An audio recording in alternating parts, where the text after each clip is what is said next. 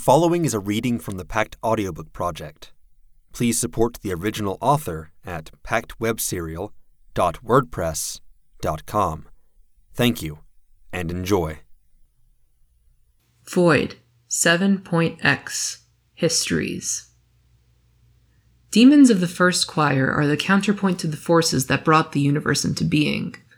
There is no telling the damage they have done, but Bartholomew Peck's Abyssian suggests a dark possibility that the universe as we know it might be the leftovers of something far vaster, that the materials and elements that gathered to form stars and planetoids are merely the crumbs of a feast.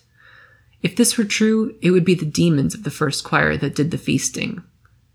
Though it's scarcely more than speculative fiction, it illustrates the nature of the first choir for the seventh of our nine chapters here.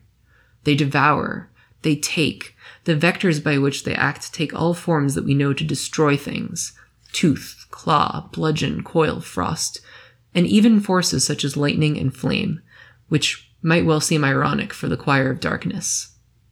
The thing to note, however, is that these beings annihilate. In this, they are distinct from the other choirs. In this chapter, you will read of Ka Carnolos' venom, which slowly but surely eradicates a man's entire being. You will read about Shabriri's lantern, which scours one's sight away, and her bell, which peals with such force that it irrevocably destroys one's hearing. Above all, you will read about the consequences. The aforementioned venom forces the victim to destroy all relationships to others by unforgivable means, if he does not wish them to be inflicted with the secondary effect after he is entirely removed from the world.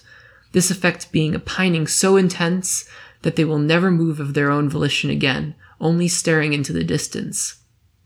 Shabriri's blindness and deafness ultimately leaves one so unable to see or hear that they will perceive absolutely everything that doesn't exist in that space and time as their eyes and ears are opened ever wider to true void. The focus of this text remains the identification of that fine line that separates demons from those others which are foul but not true fiends. In this, I must stress key points. Unless otherwise noted, as in the Lonely Man subsection, that which is destroyed can be replaced, but it cannot be retrieved. While the demon itself might appear to grow, spawn, create, or manifest, I would posit that this is an illusion. The things that might appear to come to pass are a casualty of other damage, some of which might be beyond our scope of understanding. Effects, connections, ideas, hallucinations, and whatever else might seem to be created by the demons of this choir are, I would suggest, purely the effect of reality or other forces distorting to fill the void. A statue left in place of a destroyed man, see Boswelli below, is not created by the demon, nor by transmutation, but other forces filling the resulting vacuum. In this case, it is the nearest available force of substance, the ground, seeking to repair the damage at reality's behest. The cacophonous aria that follows the victims of the mote Tobu Bokyaku is not the demon's cry nor a signature, but the only sounds that remain to the victim after the being has made its passage through the victim's ear canals. A chaotic and tumultuous morass of connections remain after Choronzon destroys a group of people by addressing them thrice. But again, these connections should be said to be the fallout. Remove a stone from a wall, and the stones around it will fall to a new configuration. Those stones may face undue stresses, and the gaps will exist between them, but the gap nonetheless exists. We're predisposed to finding patterns in chaos. That is all this is. This idea forms the basis for the rule I propose on distinguishing these demons from those which are merely destructive fiends, and on understanding and managing the aftermath. When the first choir takes away from existence, nothing is created to replace it. At best, we find a pattern in the chaos that is left behind. Excerpt from Classifying Others Fiends and Darker Beings by Rose D. Thorburn. Isadora, 2:41 p.m. Smoke billowed. Even being here was hard for her. The wrongness of the being within the factory made her very being ache. Still, it was best if she was sure to witness this. He was trying so hard. She'd gutted him to buy him time. Inversely, she'd given him karma to support him, and it had led him here. Would it take away his remaining time? Riddles. She had yet to fully grasp the way the world worked. She could only support the world to ensure that things kept working, that the clock was wound, and efficiently deal with those forces that would stop things from operating as they ought to. Some was natural to her, an instinctual drive to attack the ignorant. Other parts were her personal character at work. She wanted to learn, to understand. As a result, she existed wholly for the riddle, puzzling out reality as reality was understood, framing it, supporting it, when she asked someone a question, she challenged them to either justify their relationship to this fathomed reality or to die. Everything in the context of the asked and the answered. The demon within the factory, by contrast, was unanswerable. And the Thorburn diabolist? He begged the question, so to speak. The fool in the tarot deck frequently depicted a boy with a dog at his heels, staring at the sky while he walked blithely off a cliff, burdened only by a bundle on a stick. The diabolist had admitted a relationship to the card. No single detail is quite right, but much as something might appear similar if one were to unfocus their vision. The young diabolist walked with the sparrow at his shoulder, eyes on the windows without looking through the windows, walking forward as if he were afraid to stop.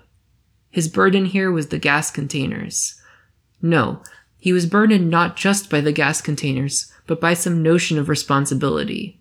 A man, when facing death, aspires to finish what he started. What had the custodian of the Thorburn estate started? What drove him? She knew he sought to do good and to vanquish evil, and she could surmise that both good acts and the existence of evil had touched him deeply. The Fool card was akin to the Ace, Depending on the game being played, it was often the lowest card or the highest, valueless or highly valued, powerless or powerful. It all depended on context. He sought to kill the demon, and he would either catastrophically fail or succeed. This fool sought to slay the metaphorical dragon. He felt his own mortality, which was quite possibly her fault in part, and now he rushed to finish the task he'd set for himself to better the world. The fool was wrought with air, the clouds he gazed at, the void beyond the cliff, the feather in his cap. Even the dog could often be found mid-step, bounding, just above the ground. He was a fool wrought with a different element. The familiar didn't quite fit for the departure from the air, but the traditional dog didn't conjure ideas of air right off the bat either. What was he wrought with? That was another question that begged an answer. He sent his servant dolls and ghosts inside, then passed through the threshold. Others wished people luck. She gave it to him, transferring it from reserves she'd saved for special events. The demon roused, and she could feel it, even through the boundary.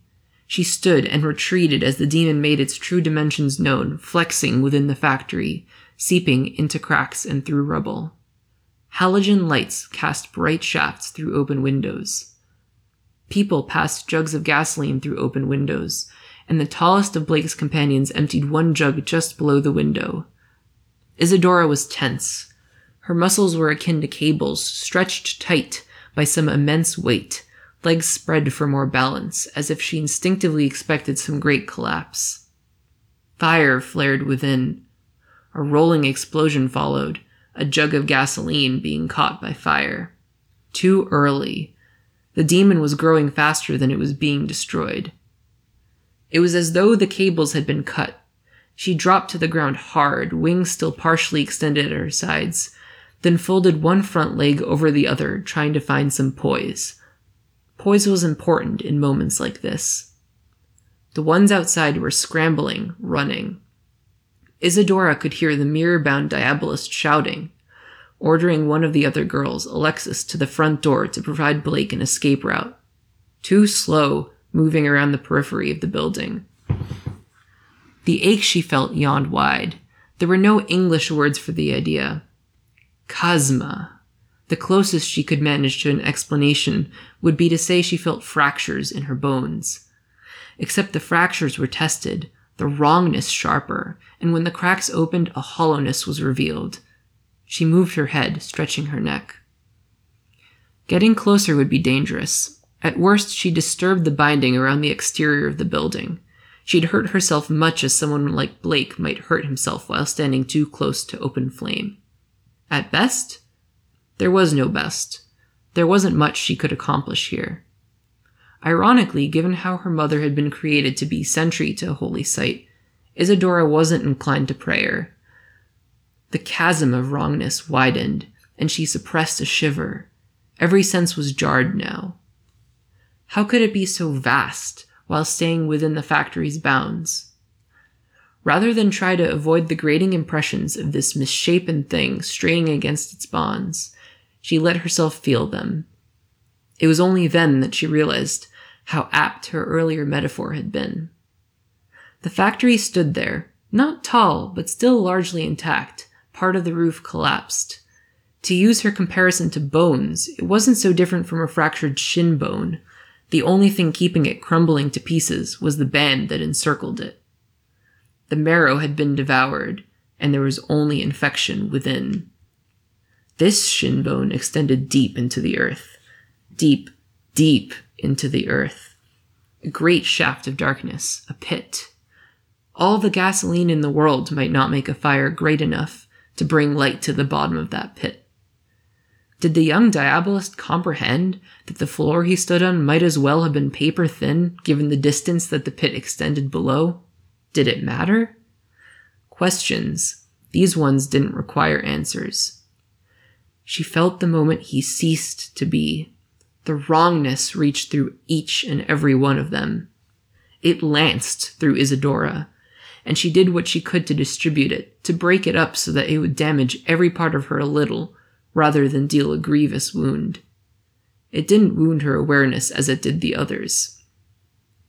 She remembered, at least in part. One of her duties was to remember, and here she could retain the fragments she'd held on to, the ideas she'd established. It helped that she hadn't maintained a close connection, that she hadn't been on a first name basis with him, and that the impact she had made on him had already been partially erased. The scars filled, then smoothed away. The ripples that extended outward had less foundation to travel across, and were easily shored up. She no longer had his name, but she knew who he was, and she could identify him as Thorburn, as the Diabolist, and put the rest of the pieces in place. Isadora looked for Maggie, but Maggie was gone and had been for some time. Those that were running kept running as the pieces fell into their new configuration, sitting askew. One by one, they stopped running, no longer pulled along by the connection that was supposed to bind them to Rose's counterpart. Paige would need to know, which was a complicated thing, akin to telling an Alzheimer's patient that they had a relative, and their relative had passed in one of the worst ways possible. What a shame, really. She tried to tell him that a clean death was the best path available to him, but it seemed he wasn't built to go down quietly. She'd called him the little warrior, and the idea fit. Isadora remained where she was as the demon shifted position, searching for new prey. More of reality unsettled, unpleasant, grating, as if the demon was everywhere in the city, in Jacob's Bell, in Toronto, and in places in between for just a moment exercising his power. The binding held, the demon remained where it was. With the resettling of reality, Rose appeared. A damned shame, quite literally. This wasn't clean at all as exits went. Rose, not even aware that she'd crossed over, reached out to stop Alexis, who was still running, caught up with emotion, even though that emotion no longer had a target. The familiar was coming to pieces. A deal forgotten, it stubbornly refused to move on. There was no power to feed it but the spirits that had impregnated the ghost prior to the familiar deal. Nothing powerful, only spirits of freedom, air, yearning. These spirits would be spent in a matter of minutes, and the familiar would cease to be. Others were dealing with a sadness they couldn't explain. One girl, Isadora forgot the name, was rubbing at her eye, looking at the moisture as if confused. The young man, Ty, who'd called Isadora beautiful, was standing stock still, caught between confusion and a desire to give strength. He was caught in a mental loop, akin to obsessive compulsive disorder, or a dream where one repeated an action over and over again, getting the same result dozens, hundreds of times over. She could see him reaching out for a connection, finding the wrong one, trying to think of a friend, thinking of someone who'd recently left the group instead. Not that person, someone else. Reaching out, trying to think of the right person. And so the repetition continued. Humans were not machines, however. He would find his way out, maybe a little worse for wear. It depended on whether he was rescued by his friends, or if he was allowed to stew in this recursive loop of thoughts for a time. Each of them would either invent memories, as some were inclined to do to fill the void, or they would live with the void, and it would rub them raw from time to time, something unexplained. If they needed it, Isadora would explain what she could and help them fill that void. But if they decided to fill it themselves, she wouldn't be able to. For now, she stretched her wings out. It remains to be seen what damage is done. The Eye, 2:46 p.m.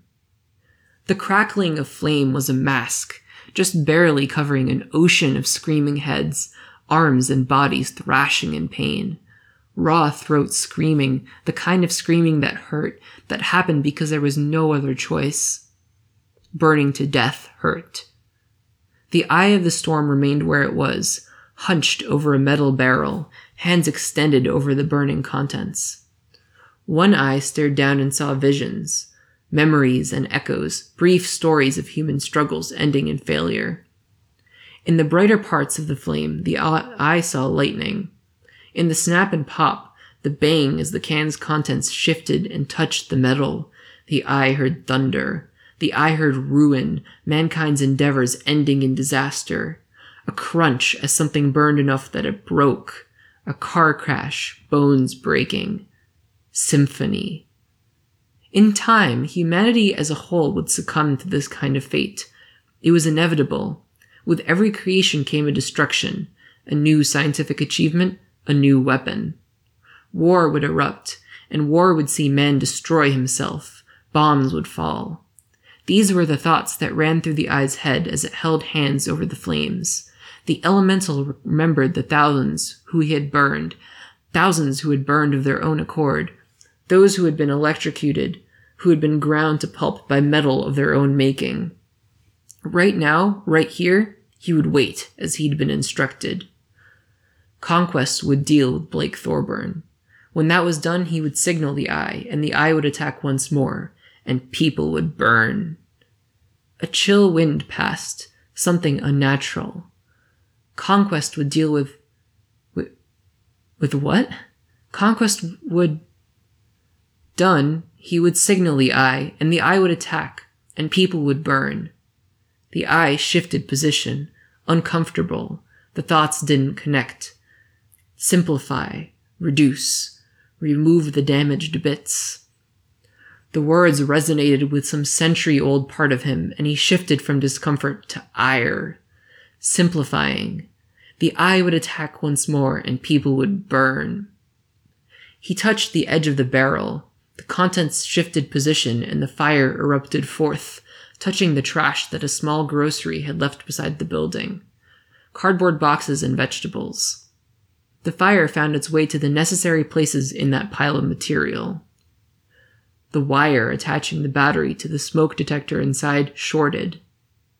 The eye was already leaving the alleyway when the fire started to reach toward the dumpster. Emanating heat enough to touch nearby patches of ice, they would melt and reharden in the course of a minute. The next car to find the ice would find zero traction available. It didn't matter whether that car was a fire truck or a chance accident blocking access to the blaze, the eye knew it would serve. People avoided him, avoiding eye contact, but he didn't truly care if he was seen. The orders were to attack. The timing and consequences of this were for his master to worry about. He'd given up worrying a hundred years ago. The screams of the burning were the only thing familiar and natural to him now. The electrocuted, the crushed, a gauge in the nearby traffic light shorted out. People would later blame it on the blackouts that had afflicted the city earlier. That's how they operate. Blame. The eye felt uncomfortable. Old memories were stirring, and it didn't know why. All the same, the traffic light fed information back to a main computer. The main computer would give the wrong instructions to the system. A subtle change. Change enough that the eye would hear the sounds it needed to hear. The astrologer, 2:47 p.m. Diana shifted position, head smooshed against the pillow. Why was it so hard to sleep now that she finally had an opportunity? There was a limited truce in effect. She was safe. Safe. Her eyes began to drift shut. It hit her like a niggling worry, but swiftly spread. Sleep became uneasy sleep. Uneasiness woke her up. When her eyes opened, she felt a kind of horror over the fact that she'd almost let herself drift off. Her labs were in danger. His labs were in danger. Doug's. She bit her lip hard enough that it hurt in efforts to keep herself awake. Her hand shook as she turned the kettle around to check how much water was inside, then flicked the switch to turn it on. She was running on caffeine and willpower right now. Monitors were off, which bothered her. She'd gone through all of her pre nap motions. Napping was impossible. Fuck, this sucked. What happened next? Either she finally did drift off and she lost something precious to her, or she took action. She checked the cupboard for a mug and found it empty. Another little heart stopping moment. There should be one mug in there. She didn't have many. If she did, she was liable to let it slide and let dishes pile up. With less, she was forced to wash them regularly. She checked the sink. She'd had guests, right. She was getting forgetful, she was so tired. The bags and types of tea helped her place it together. Except there was one mug too many. Right. They'd been going to the factory. Oh. She filled the sink without looking and pulled each mug out in turn, washing with exaggerated care. A fear grew in her heart. One last mug. Doug's mug. She didn't know who it had belonged to. She wouldn't have given up the mug if she hadn't liked the person. It was how she operated. She was sentimental like that, she knew. That same uneasiness that had woken her up settled into a feeling of loss, and the only face that fit the feeling was Doug's, her mentor's. She sat down on a box, the dirty mug in hand, and she thought of Doug. With an edge of desperation to the thoughts, she started thinking about how she would protect Doug's legacy. The Behaims, 2:45 p.m. Are we fighting? Owen asked. Maybe, Duncan said. It depends on who needs help and why, and if we can do what we need to do to deal with Blake. Whatever you need, Owen said. Call Moira. Get her to email the scanned books. I don't want you kids in the thick of it, Duncan said. We approach this indirectly unless a reading says we need another direct confrontation. A spell to help things along, at most. You, Gav, and the girls. Okay, shouldn't be a problem. Speaking of, how are your hands? Duncan's arm rested on his knees, hands limp and relaxed. He didn't try to move them. Every time he tried, it hurt. The painkillers help. That isn't answering the question. An incomplete answer is still an answer. Be careful. Yes, sir. He shut his eyes briefly, there was a dreamlike edge to his thoughts with the codeine, and in an amusing way, his perception of time was distorted. The clocks around him ticked, many salvaged from his fiance's house. It was soothing, the sound of his childhood home. It had driven her crazy. Now things were on hold. They couldn't stay at the house, and she didn't want to stay with him. He suspected he knew where things were going. Tick, tick, Tick, tick. He smiled.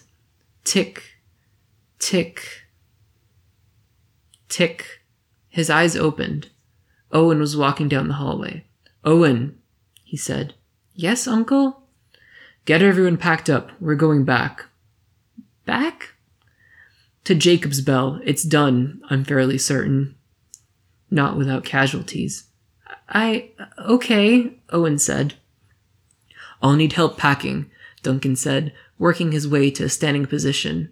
You and your twin can get some driving practice in, I suppose. You're coming? I'm coming. The Sisters, 2:40 p.m. Yes, the elder sister said. I'll do you one better. If you can give me the bill for a retrofit, new paint and logos on your trucks, I'll pass it on to the city and I will sell you to them. Her office overlooked the hallway, just above the altar where she could address the lesser sisters. Candles burned around the window, making the aperture look like a gate lined by flame. The other sisters were making their way here and there downstairs, guiding the initiates. Not a large number, but enough. Girls with good grades, good positions, who either weren't going home for Christmas or, or who were willing to stay if it meant getting an edge elsewhere. They would be eased into this. The blindfolds would come off. Later, they would see a practitioner at work. Later still, they would be awoken. Then the rings would be granted. Hopefully, they would have the torch spirit back before then. It would be embarrassing if they didn't. The guy on the other end of the phone was talking. She listened to the tail end only, then cut in.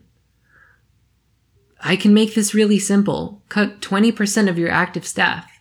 Pay particular attention to the guys who make mistakes, who hit mailboxes or consistently miss days. Set money aside.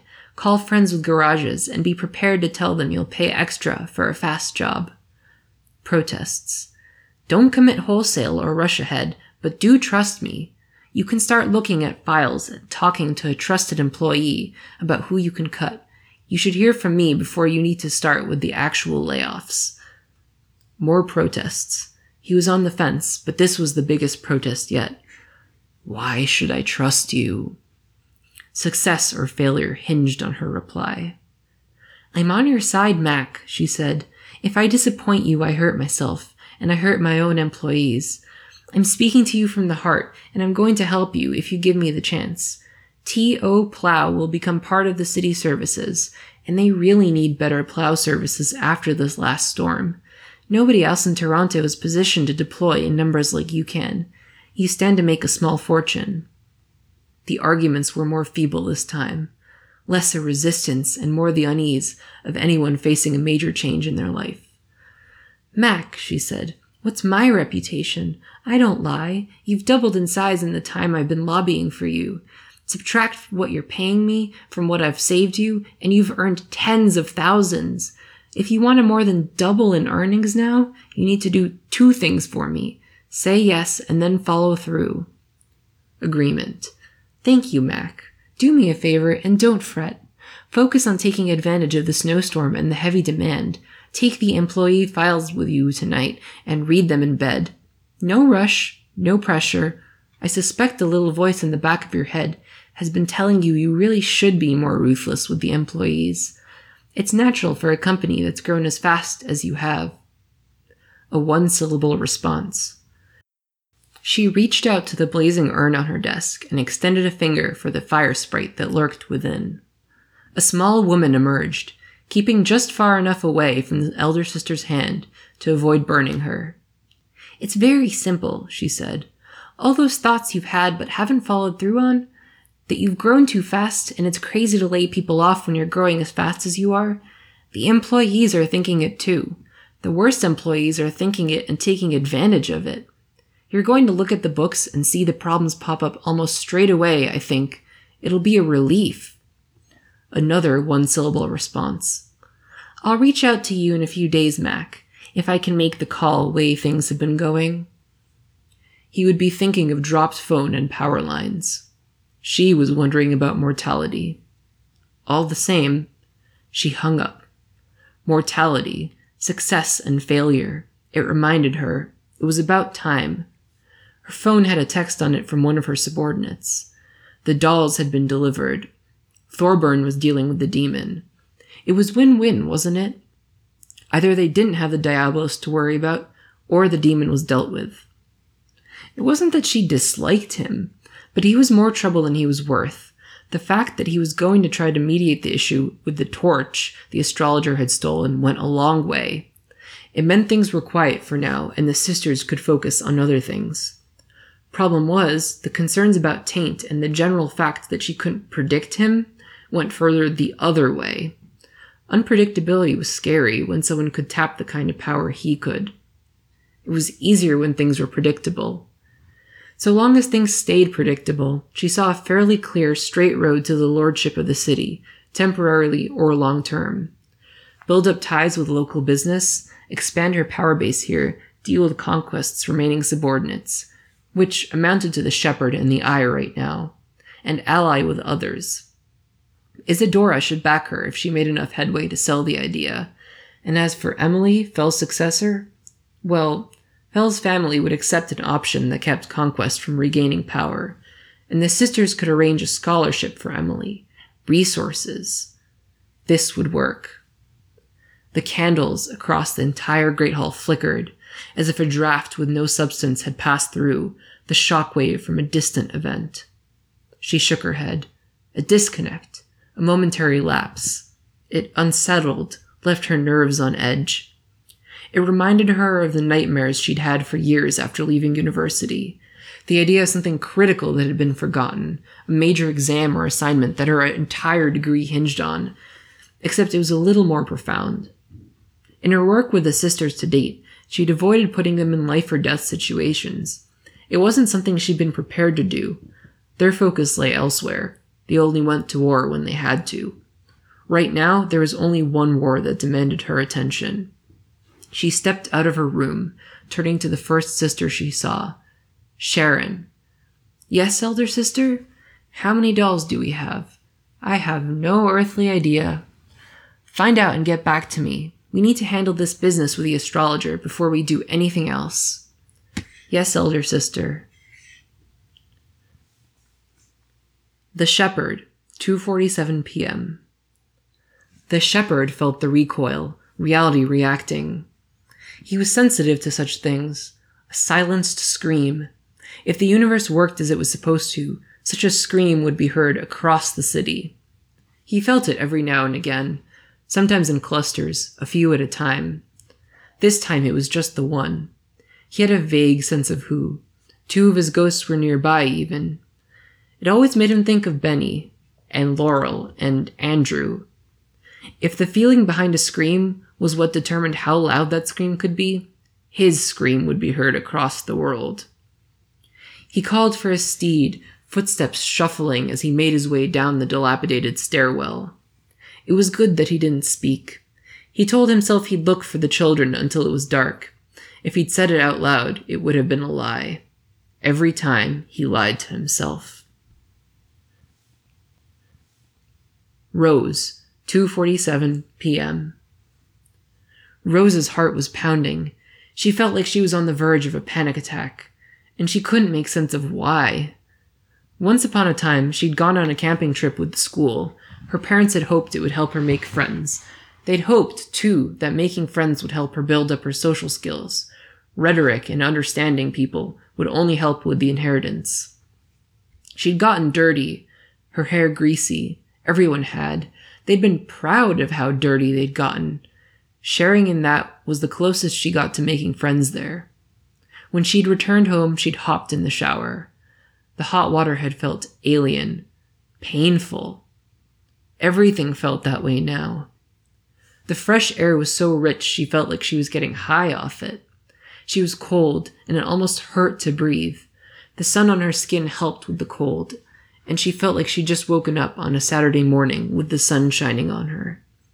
It was too much, too intense. It jarred with, with this, the smoke, the fire, the fact that someone had just died, and she had no idea who why or how. The others were similarly lost, similarly distraught, reeling. She felt no particular connection to them. They were, what, one step removed from her? Feeling a chill, Rose put her hands in her pockets for warmth and found a note there. She read it over five times before it sank in. Throw the rest of the jugs in, she said. Hurry! It was part of the plan, and we should follow through. You want us to get close to that? Ty asked. Not too close, she said. She looked at the note again. as if it might have changed in the meantime. I wrote this to myself, and I was supposed to explain things so I wouldn't be too lost if it goes wrong. Except it's better if we don't know. Burn what you can. We promised we would. We have a connection to those people. I'm not positive about what's going to happen if it goes bad. Either way, they should be yours. You can manipulate them using that, using the chaos that's going to unfold now. That doesn't mean you should. If nothing happens, well, there's no need for this note, and I'll look stupid. Haha. There's nothing here for us. You know what the next step is. Such a bitch. I'm going back to Jacob's Bell, she said. The others turned. Ty was hurling the jugs of gas at windows with a two handed grip, a barely repressed anger he didn't understand. What? Alexis asked. I'm going back to Jacob's Bell. You can come, that's fine, or you can stay. She saw the expressions on their faces. Feathers were falling. The feathers almost reminded her of something. Was that a clue? Cue? Hey, she screamed. Bird! The bird descended. She held up both hands, cupped. The landing was clumsy, her catching of the bird doubly so. Hey, she said. Just like the others, it felt like it was hers, but not hers. One step removed. Hey, the bird said, I'm not sure what's going on. None of us are, she said. Why don't you stick with me? I, think I'm dying, the bird said. We can fix that, she said. Ur, 3:17 p.m. The humans were leaving now, as if they were some magnetic force that had hauled him up from the darkness, now absent. Ur settled back into the shadows, contracting himself. Here and there, pieces of rubble were dragged into place. Things were propped up. One section of wall was cracked, and in time the wall would break free. With more time, the binding that encircled the building would be broken. With care, Ur moved a metal beam, winding around it, manifesting limbs to grasp at it, tongues to encircle it, until it had the leverage needed to lift it clear off the ground. It placed the beam so it sat diagonally against the wall, reducing the stress that would be placed on it. A few more years would pass before the section of wall broke free. A decade more would pass before the binding broke. Everything in place. Everything in time.